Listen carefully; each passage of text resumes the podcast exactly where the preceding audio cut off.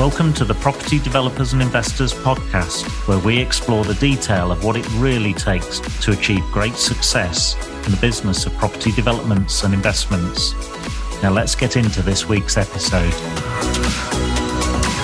And a very warm welcome to the Property Developers and Investors podcast. It's Nigel Green here from the Equa Academy, and I'm super delighted today to, to have a guest with me, uh, Kathy Mockey. How are you doing, Kathy? I'm good, thanks, Nigel. Nice to see you. Yeah, you too. You too. And you know, we've known each other for a couple of years now.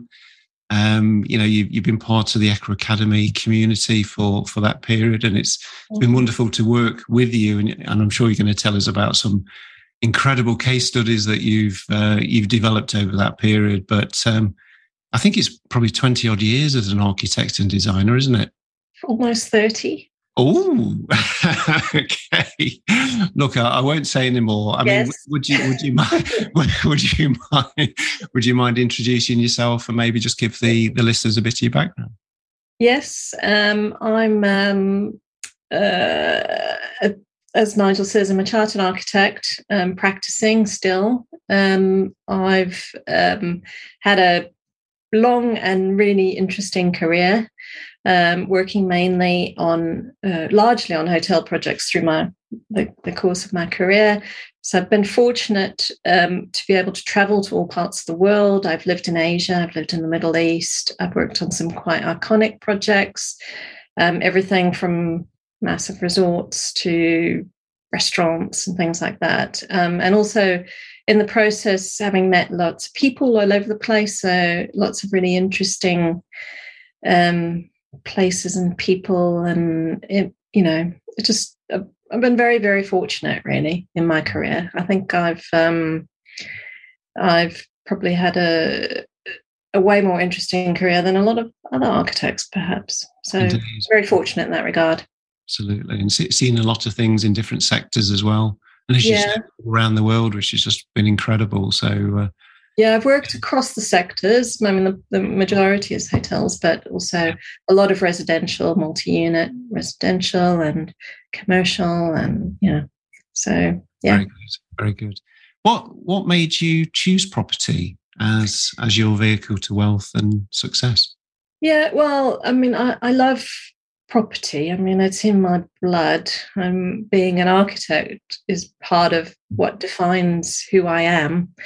Um, working in the hotel sector, it's really kind of focused on end user experience. And um, I really like the idea of being in control myself of creating properties that people love to live in. And um, so it seemed like a natural choice. And also, um, I I know that if you take care and you you you think about what you're doing and you think about the end user that the end user will appreciate it and they'll look after the property and they will um, and you, and you'll get good returns. Um, you'll get longevity of tenureship and all of that sort of thing. So um, i really like the idea of creating places for people. And on top of that property you know obviously um, uh, semi passive income because it's not completely passive it's quite quite a busy thing to be involved in. But um, we know uh, capital values will always go up. So there's long term investment and there's short term income that come out of it. So it just seemed like a natural choice. Um, originally, we planned to do sort of serviced accommodation because that was seemed to be a natural thing, and I like the idea of the hospitality side of it. But um, um, and which is how we kind of focused on well how I focused on on on really getting into the property sector as it was a project we were looking at which didn't come off. But as a result of that we sort of got deeper and deeper. And you know it's like a web.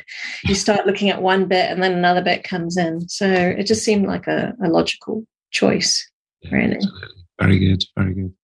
Maybe maybe tell us about some of the key milestones and achievements in the property journey thus far. So we, we we sort of became accidental landlords when we moved to Asia in 2013. Um, uh, we rented out our house, which we've still got, um, and and then we bought um, a couple of uh, well a, a sing, single let property as well, um, and then came back to the UK Um, and we haven't got a lot of property, so we've got that, and we sold the single let, and we um, purchased property up here. So also part of our property journey is actually buying houses for ourselves because we buy wrecks. One of which is this property I'm sitting in now, which is a Grade Two listed building, and we do them up. Um, so we've always lived in wrecks for about five years, and then we do them up. So that's that's also been part of it. Um, so we did a, our first HMO in Macclesfield, where we where we ended up after coming back from Asia, um, in completed just before lockdown in 2020. And it's been full ever since. It's only a four bed. Um, we're really pleased with that. Really paid a lot of attention to, to detail, to space, to layout, to finishes. And um, one of our tenants has actually been there since beginning of 2020, um, and the rest of them are, are, you know really long tenancies. So that's great, and they just look after it, which is brilliant.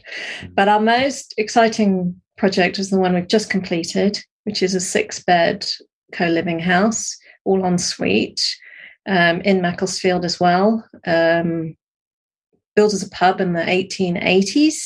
And we did a full retrofit on it and we managed to achieve an A EPC on it. We think it is the only HMO co living house in the UK with an A rated EPC. It wasn't an easy journey, but we got there and we're really, really proud of it for various various reasons because we've used it as a learning tool. And the community is just really engaged with that that case study as well, hasn't haven't they over the time? And I think you yeah. showed quite a few people around over the over the yeah period. we we had open days, so we had at least um, like over hundred people on the sort of formal open days, and then we had various other people's people popping in and we took them through we developed um, a number of diagrams to explain what we were doing um, and i've taken it around the country uh, at talking to landlords and developers and SSAS investors and all sorts of people, and also local sustainability groups as well. Yeah. Um, so a lot of homeowners have been to have a look, um, and it was really because we it, it, just it's one of those projects that we we had a lot of challenges mm.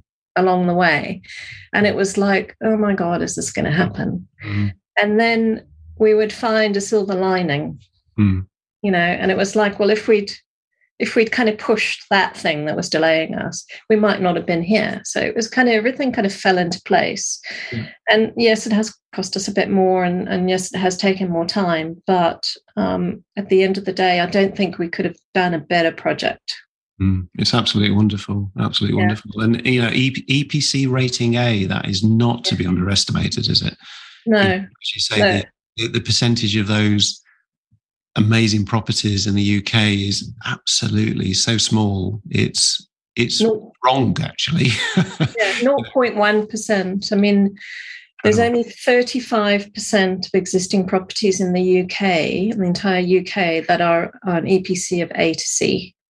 Wow. And only 0.1% are actually a C. Gosh.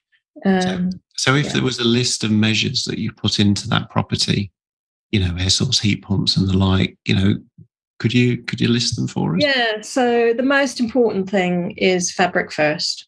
Don't even think about. It. So we we split it into two two kind of approaches. One is conservation and the other is generation. And without conservation, you shouldn't even look at generation because, um, well, I mean, you should you should look at it, but not not as the first thing. So you you shouldn't. So the first thing is to reduce your energy demand um, by by looking at your fabric.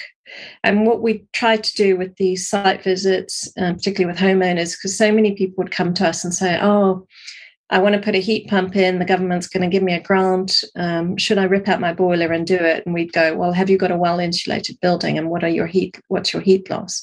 And they'd go, no, we've really, really drafty old building. And um, say, well, I mean, the problem is that you you hear about the bad rep of heat pumps. Heat pumps are brilliant; they're fantastic, but you hear about the bad rep, and that's because people are being sold them and they're being put into buildings that are not fit for heat pumps. Yep. They're, they're, they're, they're losing so much energy. The heat pumps are overworking. They've got maintenance issues. They, they're drawing a lot of power mm-hmm. as well because they're electric. And gas is still about a quarter of the cost of uh, electricity, although heat pumps do have a, a efficiency uh, coefficient of performance, which means they're, they're very efficient in terms of the amount of energy they draw and the amount of energy they produce. So, the first thing I would say is look at your fabric. Um, so, we uh, fully insulated our building and we made it airtight. You cannot insulate and, and, and have great airtightness in a building without having ventilation. So, what we did, and this to me is our magic wand, is we put in ventilation with heat recovery. So that means that all the energy within the building, and this isn't the air because the stale air gets expelled, but the energy within the building is uh, retained within the building because the, the the warm air is extracted through the bathrooms, and we've got six bathrooms, so loads. It then goes through a heat exchanger, which draws out that heat, expels the stale air, brings fresh air in. The fresh air is all filtered and you know cleaned and everything as it comes in it gets added the the the the, the recovered heat gets added to that fresh air and it goes back into the building. And in, fa- in fact since this recent cold spell um, we've not turned on our heating at all. So that building is just running at a standard average internal temperature of 20 degrees just with heat recovery which is incredible. So so if you think about it, so the people are powering mm-hmm. the building, mm-hmm. you know, no, well, powering the heating of the building.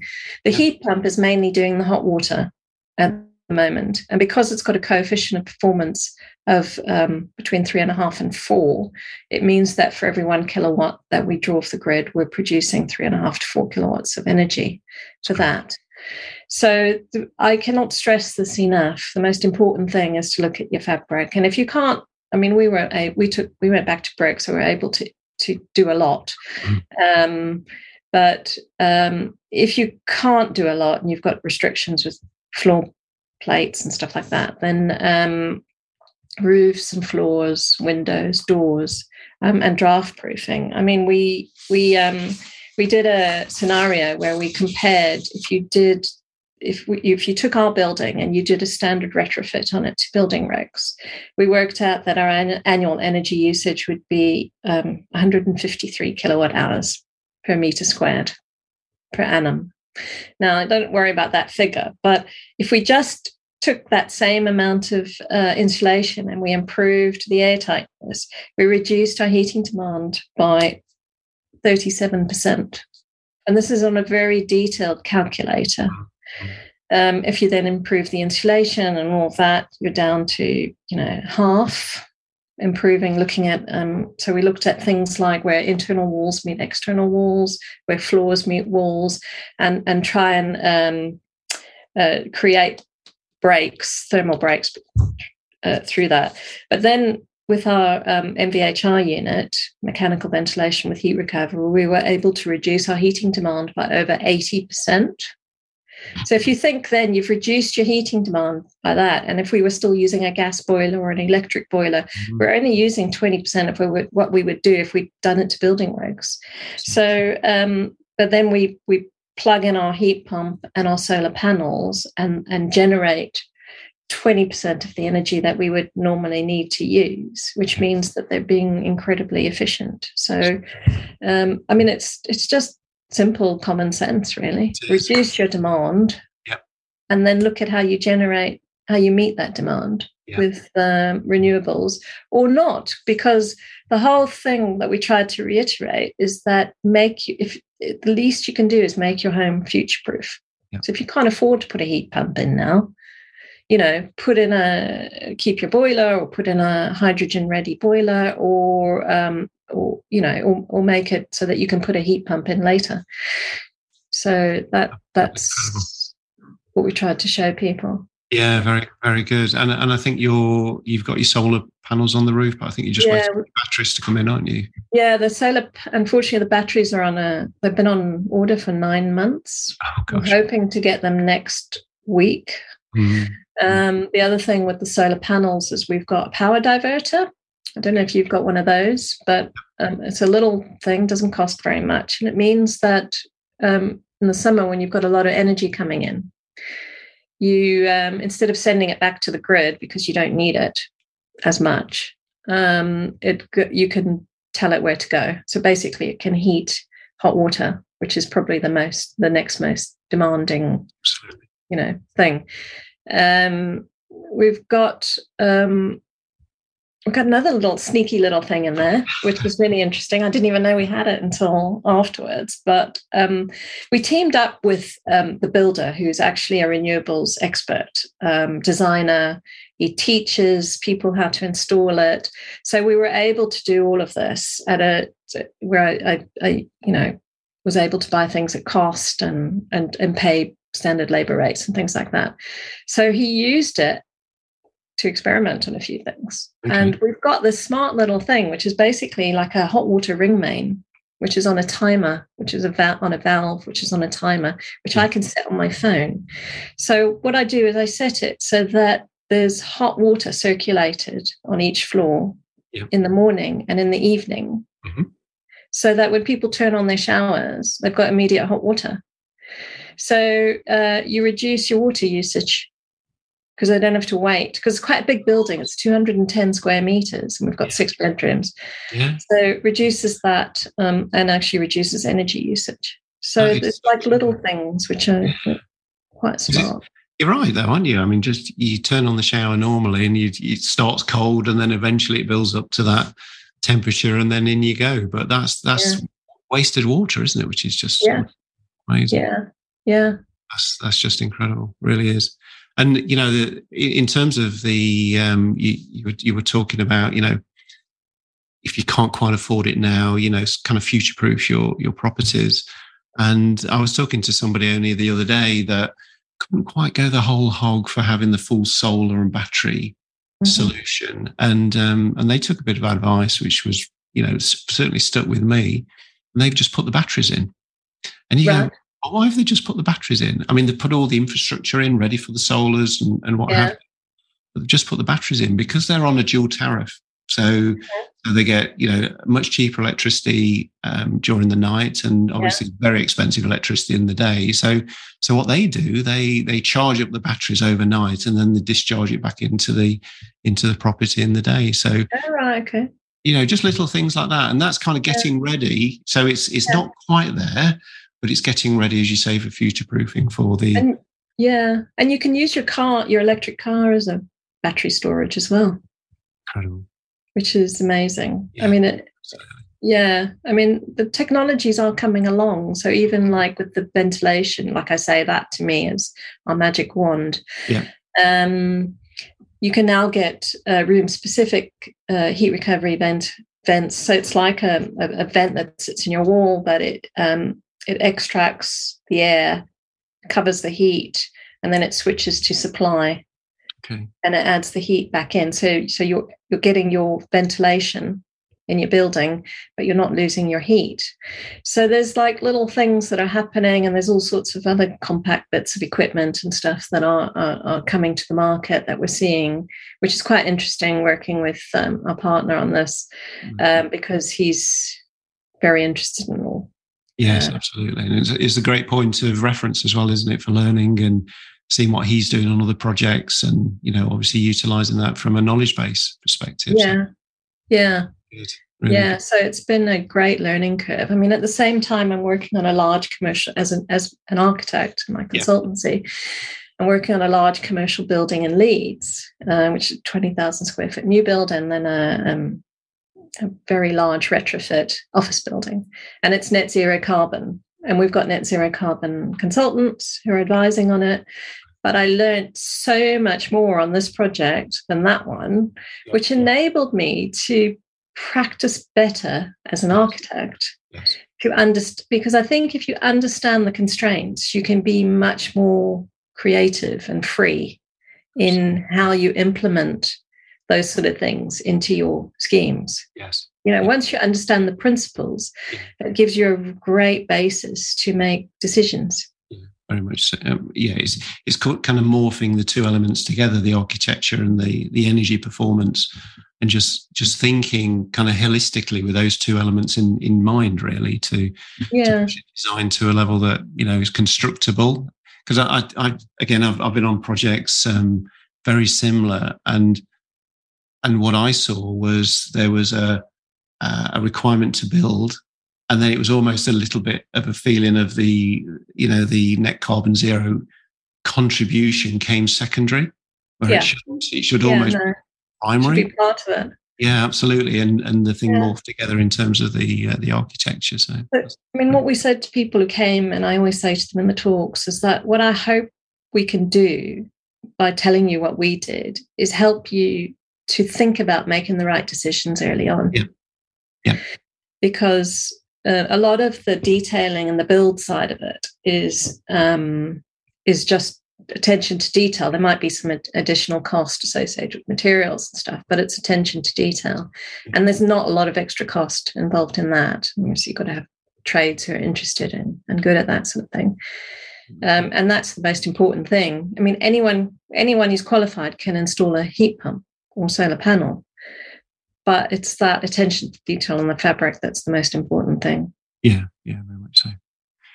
Kathy from time to time things don't go according to plan do they?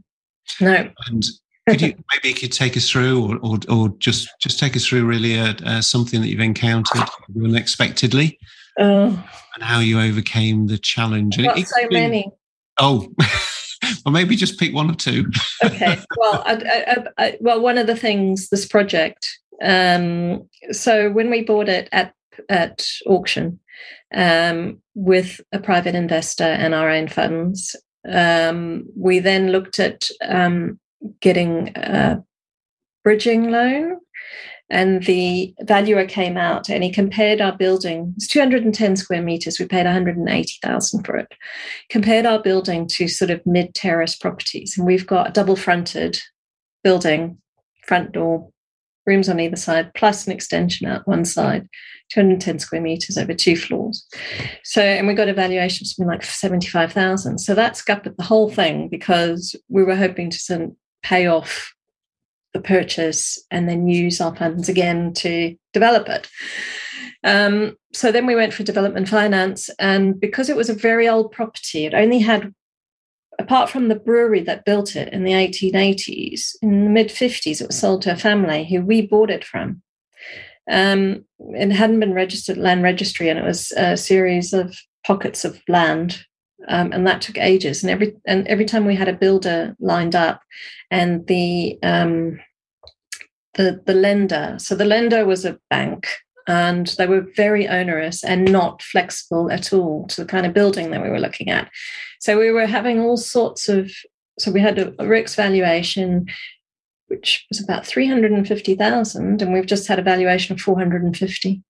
shows you So we had a RICS valuation, we had a uh, um, lender's QS, um, and and all the the costs were coming out like really they were, they were applying all these onerous costs. And i said we won't have those because i'm the architect so we won't have architects fees.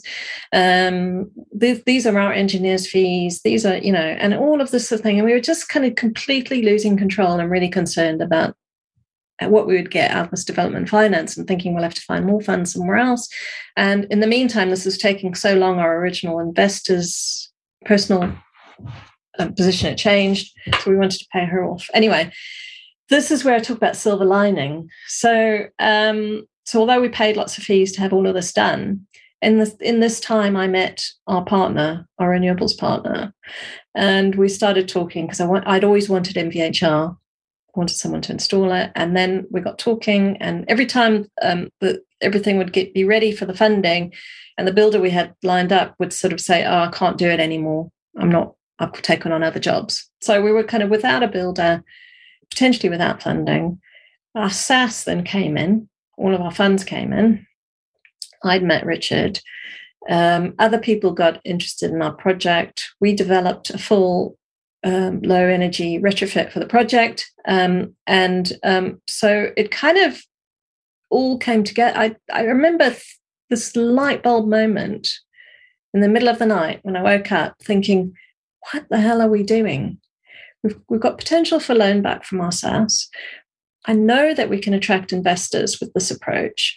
We've got a renewables guy who's also a builder.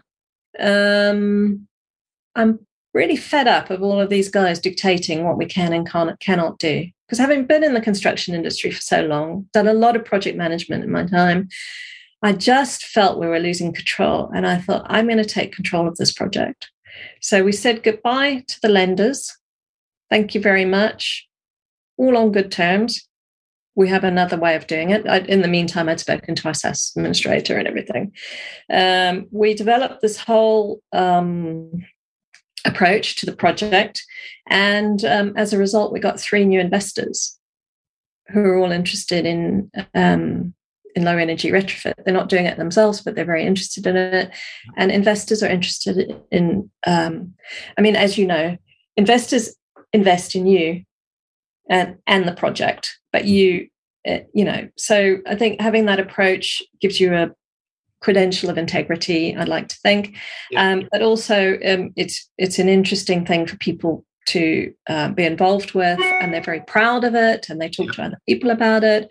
So, um, and and we've got people actually still wanting to invest with us. They, they keep on saying to me, when, "What's your next project? What's your next project? I want to invest with you. This, these are the kind of projects I want to invest in."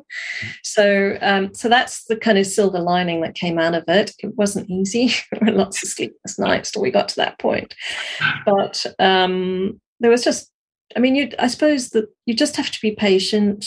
Mm-hmm. Absolutely. Action building property is not an easy no. sector eh, by any means.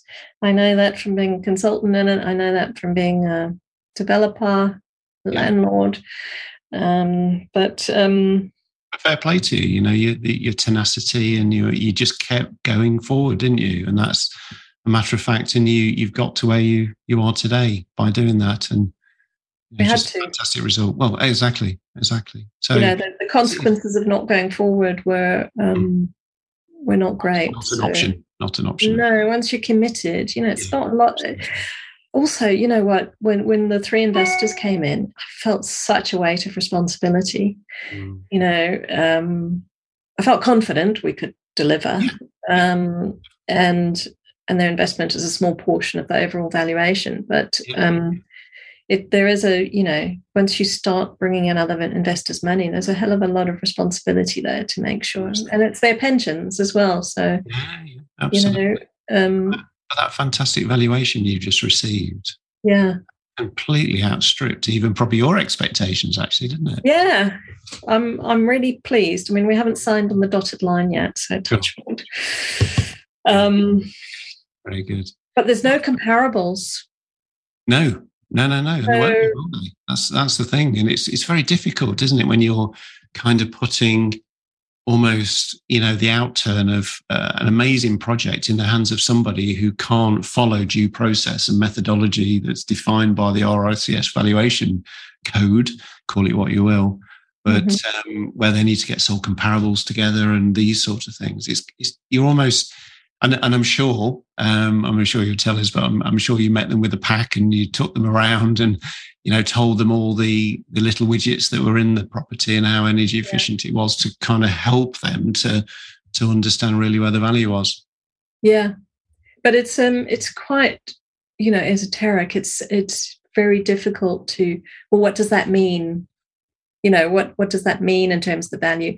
I mean, we can, we can demonstrate it with numbers At the end of the day, you have to do that. So we can demonstrate, we, we've calculated on our very detailed calculator, which is actually a passive house um, calculator, what we estimate our, our bills to be. And it's calculated at between 850 and 1200 pounds a year compared to like 600 pounds a month. Um, so we, we know what our bills will be and we've got, we've done it to a very high quality, you know, everything has been done to a high quality um, we've thought about acoustics and um, you know obviously all the all the um, statutory requirements and everything. And I like a bit of decoration, decorating, so all that. There's furniture and stuff like that. So we've got very high rents, yeah. um, but the demand is there for high rents. In fact, we had um, so one of our so a couple of our visitors um, when we did our, our open day so I did them on Eventbrite, um, and there was a whole lot of people who whose email address was a um, a local HMO agency. They manage HMOs, and I thought, oh, they're just coming to check out the competition, right? Um, anyway, they came in, um, and it turns out they've got like 200 rooms, which they own, and they want to um, upgrade them to be low energy. And but they were looking around. They said, "There's nothing like this." I mean, we are lucky. We've got big rooms and things like that. They said, "There's nothing like this around." Um, I told them what we were asking for the rent. They said, "Oh, you could get more, much more than that."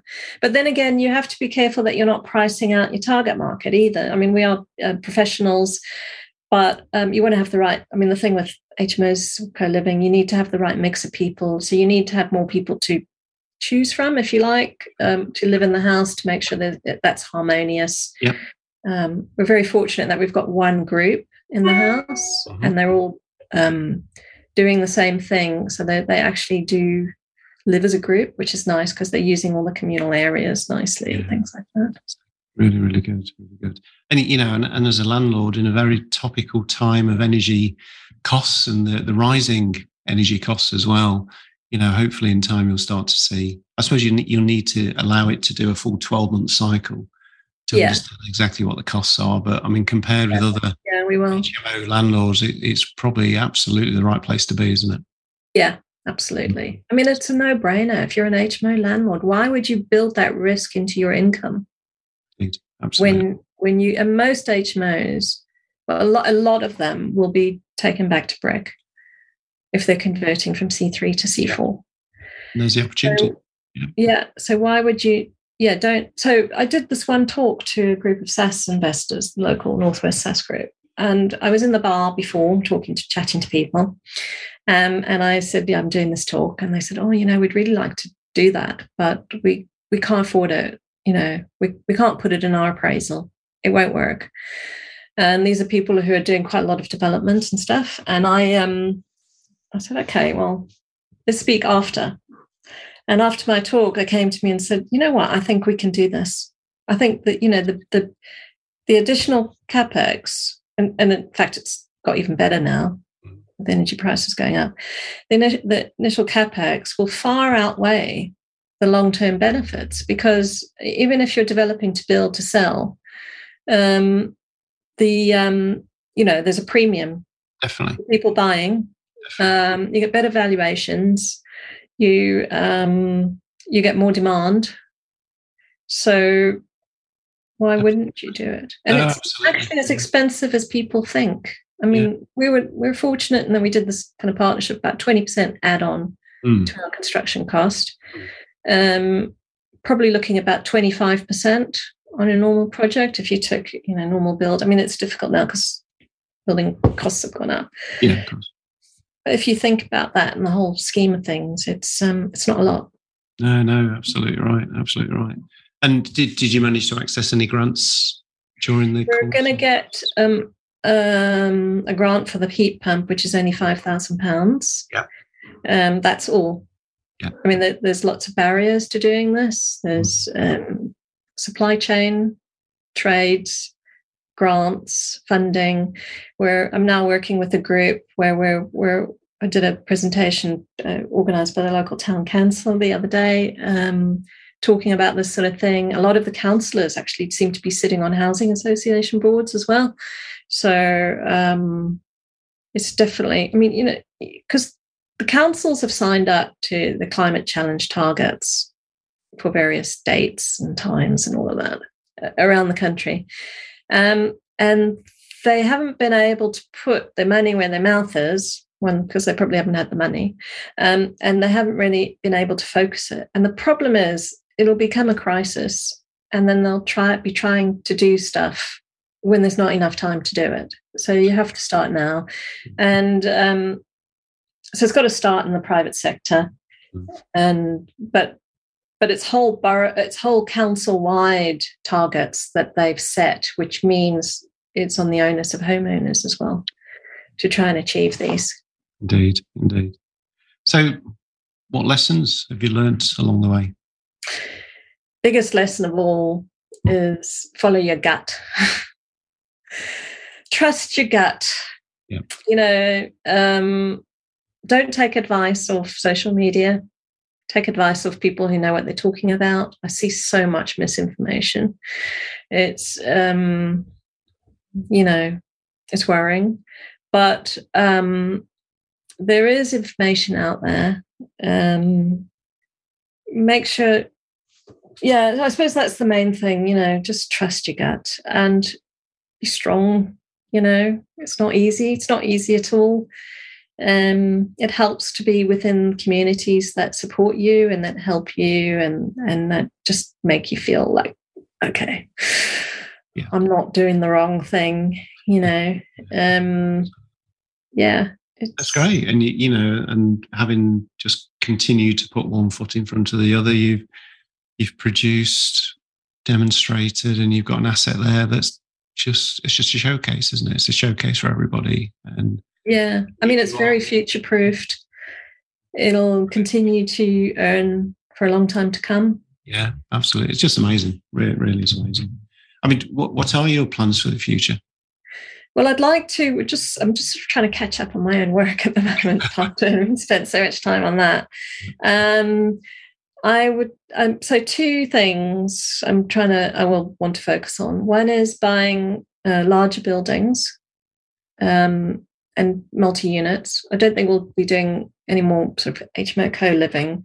Mm. Um, I need to move up scale in the market because I'm more used to dealing with, you know, builders who are at that level. Um, and I, I, think, you know, I have more sort of expertise in that and um, being more hands off as well. So being hands on up front, but you know, being able to employ proper professionals, project managers, and all of that. So being the client as opposed to being the client, the decorator, the uh, QS, you know, everything, um, the architect.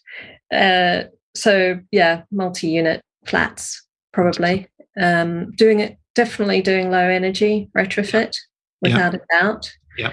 Um, and then the other thing is looking for pieces of land. Um, and I've got one actually on the table I need to do a proper appraisal on um, to get planning for um, sort of probably passive house level houses and whether we develop them out or we sell it, at least it's got that. Yeah, definitely. You know, Fantastic. Um, decent housing. I mean, you know, I really, really want to yeah. be doing my little bit to create well designed, decent housing. Absolutely. I, I, I, truly believe, I mean, it's, you know, with, with your, with your drive and your passion that you've got and, and the, the, the example that you've got there, you, you're actually at the spearhead, you know, of, and you've got so many people following you, Cathy, as well, you know, with intrigue and, admiration and you know and, don't underestimate that it, it is a wonderful thing that you've you've done um a couple a couple of years ago i i was hesitant but equally honored to be asked to um just to write a chapter in a book um, which became actually and now is a number one bestseller for a very short period of time, I have to say, but nonetheless. yeah. Um, it was there it was, behind me somewhere. Oh, oh there, there, you go. Yeah, it was called Advice to Younger Self. And um, and there was a, a, number of people that contributed to the book and it was a wonderful thing and it really kind of pushed people outside of their, their, their, comfort zone and you know all the all the proceeds went to charity so that was absolutely wonderful. And thank you for buying the book. Um, if you could give your younger self one piece of advice what what would it be? Put money into your pension. Very wise. That's what i told my kids. Put money into your pension uh, doesn't matter how much it is. Start young, because um, it's free money from the government. It gives you a mindset of saving. Yep. And you can't touch it. So um, yeah, and you know when when you're young, you think about the moment. And I, you know, I had a lot of great moments, but um, didn't really get to a point where I could now at this point in my life sit back and um, reap the benefits of that. So, which is why we've gone into property, and you know, that's it's not the least stressful thing to do, but um, it would be nice to be in a position now where I mean, it, it's getting better, obviously, with our properties and stuff. Yes. Um, yeah. But yeah, save for the future. Fantastic. Great piece of advice. Cathy, how could people get hold of you uh, or follow you uh, going forward? Well, I'm on Instagram, Cathy Mocke Arch Design. Um, I've got another Instagram account, which is like I don't use anymore, so don't go to that one. So Cathy Mocke Arch Design. I'm, I'm not as active as I should be.